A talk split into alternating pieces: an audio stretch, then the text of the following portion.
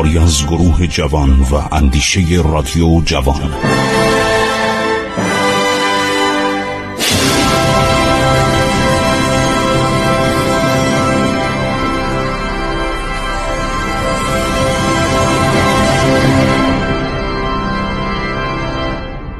بسم الله الرحمن الرحیم با سلام و عرض ادب به حضور شما شنوندگان عزیز در برنامه عبور از تاریخ من خسرو معتزد هستم به شما درود میفرستم.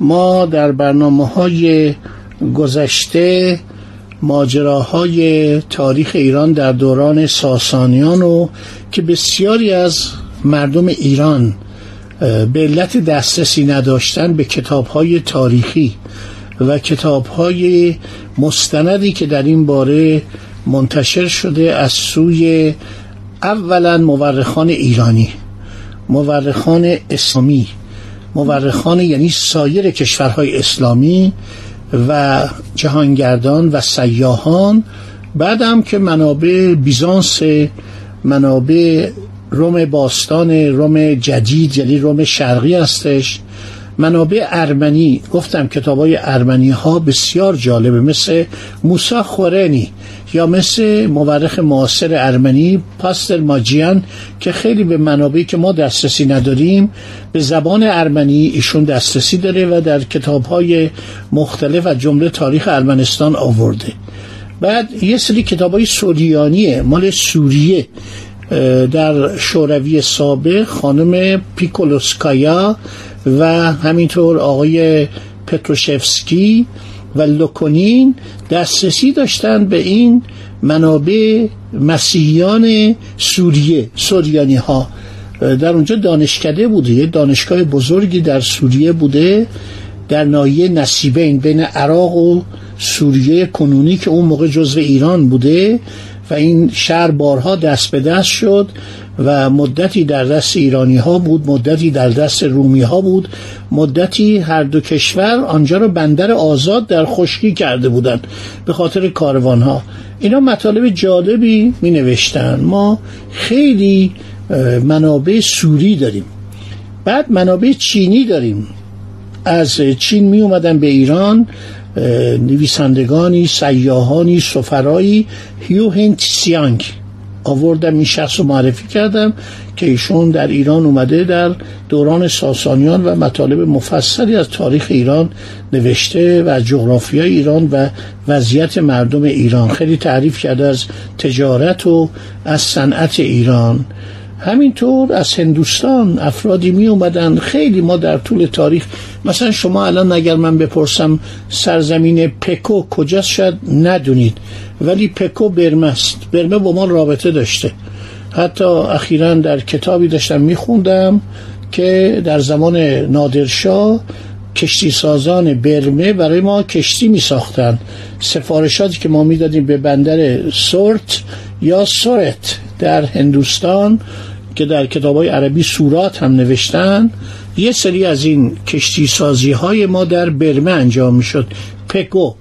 و اینا خیلی باید جالب باشه برای ما که تاریخ ما اینقدر پهناور و اینقدر وسعت داره از نظر زمان از نظر مکان و اینقدر با شکوه. جناب عبدالله ابن مسلم مروی دینوری یادش بخیر دانشمند صده سوم هجری بوده در کتاب اویل اخبار چشمهای خبرها روایاتی آورده که خودش گفته من اینا رو از کتابهای زبان پارسی قدیم زبان پهلوی برداشتم. این مرد مرد بزرگیه و در کتابی که نوشته عرض شود که شرح کاملی از ارتش ایران از نیروهای دفاعی ایران تا زمان عرض شود که پایان ساسانیان نوشته. خیلی کتابش جالبه. من قسمتهایی رو می‌خوام براتون امروز بخونم.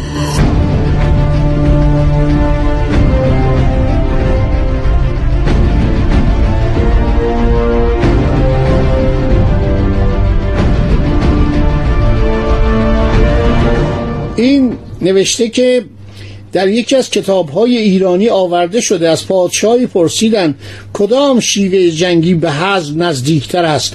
گفت گماردن جاسوسان کوشش در به دست آوردن خبر از حال دشمن شادی نمودن و نوید به پیروزی دادن. زدودن آنچه بوی ترس از آن تواند براید از سپاه خودی.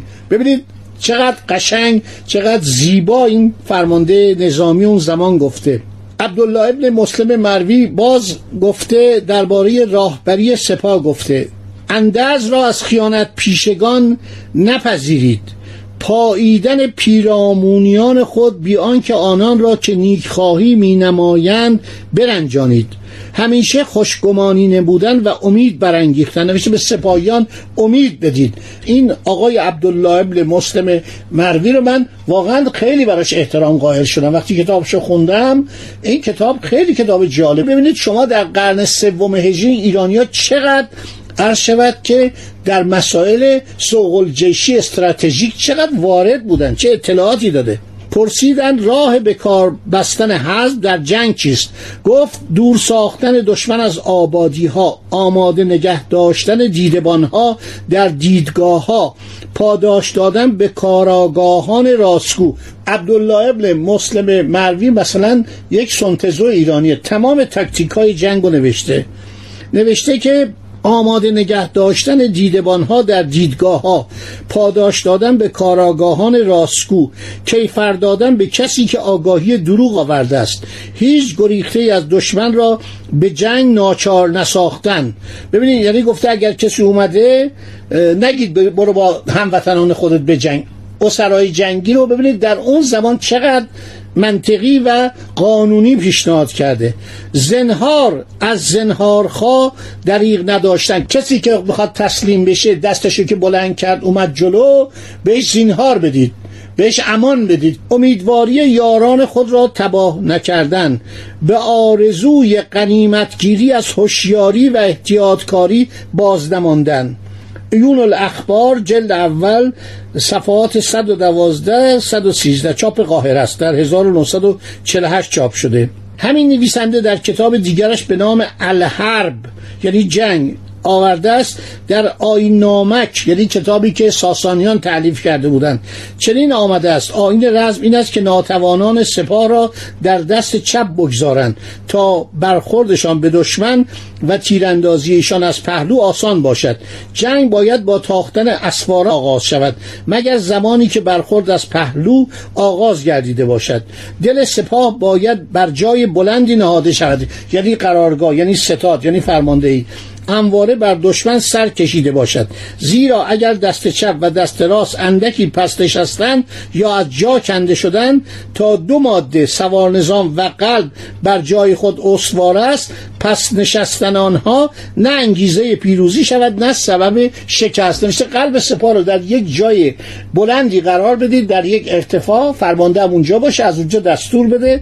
و اگر دیدن در قسمت چپ و راست آثار فتور و آثار شکست دیده میشه از اون بالا دستور بدن و کمک بفرستن. هرگاه سپاه خسته شد باز دو ماده نباید جنگ بکشند ولی دست چپ تواند آرام ماند مگر زمانی که بران بتازند که میباید تاخ را بزداید. زیرا دست راست و دو ماده نمی‌توانند در حال پشت به دشمن بر او بتازند و به جایگاه خود بازگردند. دو تا جنایی که این طرف و اون طرف هستند. اما دست چپ می‌تواند چنین کند. هرچند بازگشت آن پشت به دشمن باز دشوار است. نوشته که ببینید درباره وجود ارتش ایران بدون ارتش نمی‌تونه زندگی کنه.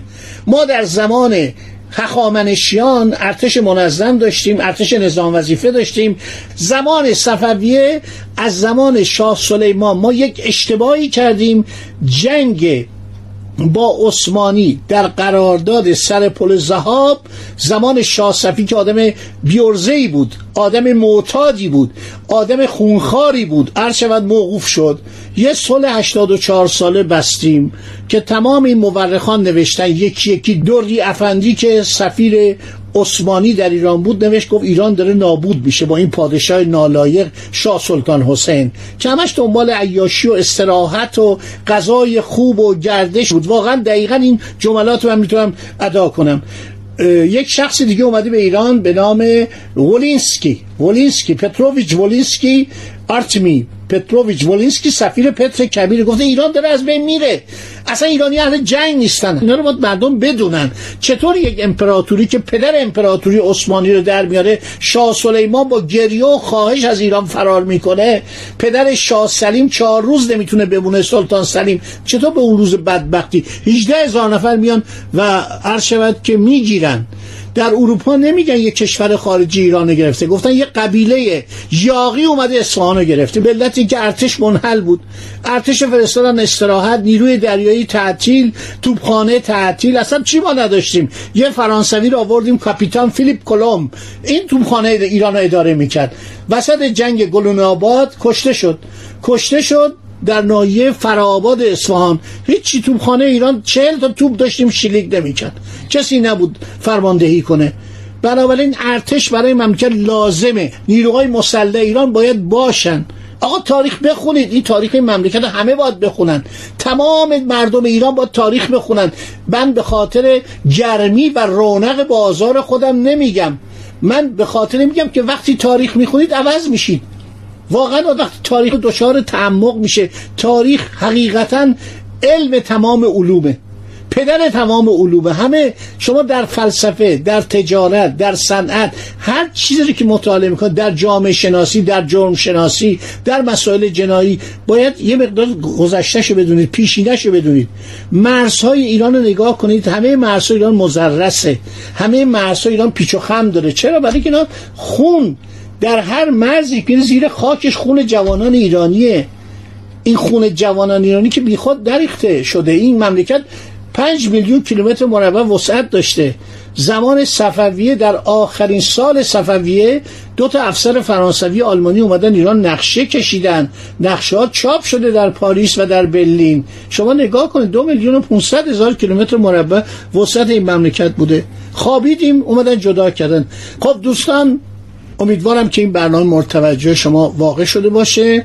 نظرات خودتون رو با 162 مطرح بفرمایید و از نظرات خودتون ما رو مطلع بفرمایید. ما داریم به اواخر ساسانیان می‌رسیم. یه ده پونزده برنامه دیگه ساسانیان رو به پایان میرسانیم. ولی به شما خبر میدم در ماه محرم ما وقایع محرم رو باز خواهیم گفت. مثل ماه رمضان که ماجراهای ماه رمضان رو گفتیم در ماه محرمم این برنامه موقتا قطع میشه و من صحبت خواهم کرد درباره وقایع محرم و حوادث اون دوران که بسیار جالبه. منابع بسیار زیادی فراهم کردیم. منابع دست اول که براتون صحبت خواهیم کرد. خدا نگهدارشون.